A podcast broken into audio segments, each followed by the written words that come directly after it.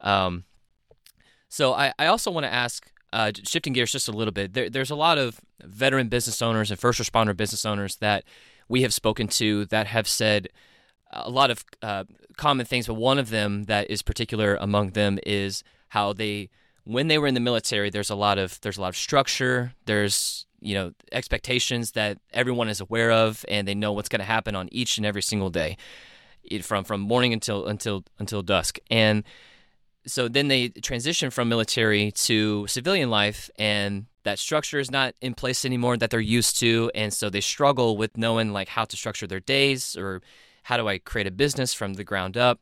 So eh, c- can you speak to that a little bit of you know how how was that for you? Or maybe did you c- kind of learn some skills or have some experiences from the military that helped you organize and structure your business model going forward uh, because I know we speak to a lot of individuals that say, I, you know, I don't know what to do much anymore because I was used to structure and now it's not here. So mm. how is that? How was that like for you? So yes, in the military, the structure is created for you. As an entrepreneur, you have to create that structure for yourself. Right. So it's important to to recognize that if that aligns, you know, with your personality and how you get things done, you know, then it's great to have structure. Uh, but you don't necessarily need to have you know the same structure like in the military. Uh, I guess it all depends. I think it's individualized. Uh, just based on preference. Um, so in my particular company, um, you know, I have an internship program. I have different processes and procedures, you know, outlined. Um, but every day is different, you know. So I don't do the same thing every day. Um, and um, you know that diversification actually keeps things interesting for me. And yeah. I don't really have every single hour mapped out. So I may have different blocks and say, hey, I'm going to complete X project. Or, of course, I have, you know, a certain meeting at this time. Um, but I would I would say my company is, is operated a little bit more loosely than maybe the military setting. so, um, gotcha. you know, I do have policies and procedures for my company, but they're not as you know detailed maybe you know as a you know military organization, right? But that just works for me. Um, so right. Definitely organization and process is, you know extremely crucial. Um, and how that's you know organized is based on you know individual preference.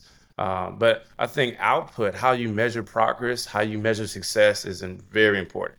So you know having key performance indicators, right? How how do we know that mm-hmm. what we're doing, whatever business that you have, is being effective? You know um, and how do you know that you know you're reaching your goals right? So it's definitely important to have that strategic plan be able to follow you know that.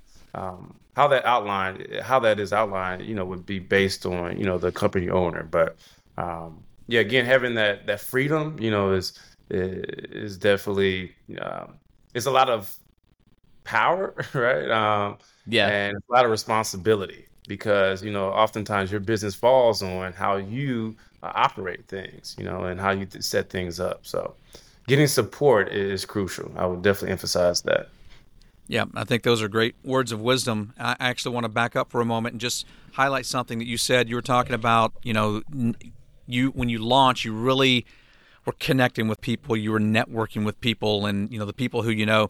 I think that's one thing that a lot of entrepreneurs, especially when they're starting out, but even when they have mature businesses, I think that that is underutilized to a great degree, and I and I personally have been guilty of this myself in, in certain parts of my you know professional career, and tapping into the network because it's that old you know it's the old six degrees of separation. You don't know who somebody knows who somebody knows you know kind of thing, and you did that and you really focused on that and it paid off many you know great dividends. There's a quick story. This was probably 15 20 years ago i remember talking to someone who was in real estate they had a real estate brokerage short version is they were talking to me and getting some advice on things on marketing and you know and just kind of getting their name out there more and and direct response marketing and I kept talking to them and they were like, "Man, my, I'm just spending so much money on marketing and it's just not paying off." And I kept going back and saying, "Well, where are you getting your business now because you you're successful.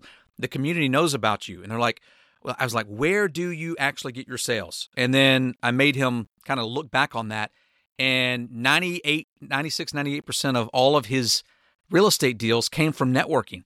But then he kept spending ten, fifteen, twenty thousand dollars a month on all of these other marketing things, which I'm not saying don't do that, but then he kept doing it and he was trying to refine it and it just it was literally paying zero. And then he kept and I finally said, well, then just stop doing that and start putting more effort and more time and more money into your networking because that's what works. But the point of that story was is that you know you were tapping into your network and you don't know who knows whom who you know who knows who knows who you know and so on and so forth and i think we as whether you're launching a business start thinking about everyone that you know and you don't have to sell them. A lot of people have a hard time about sell, feeling like they're selling their friends or whatever.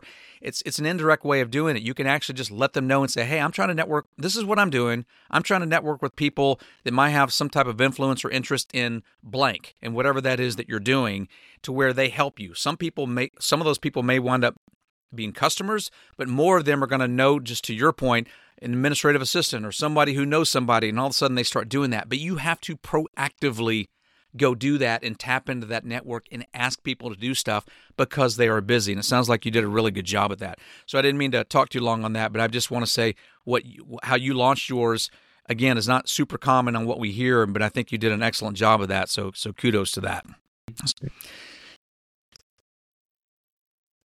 Um,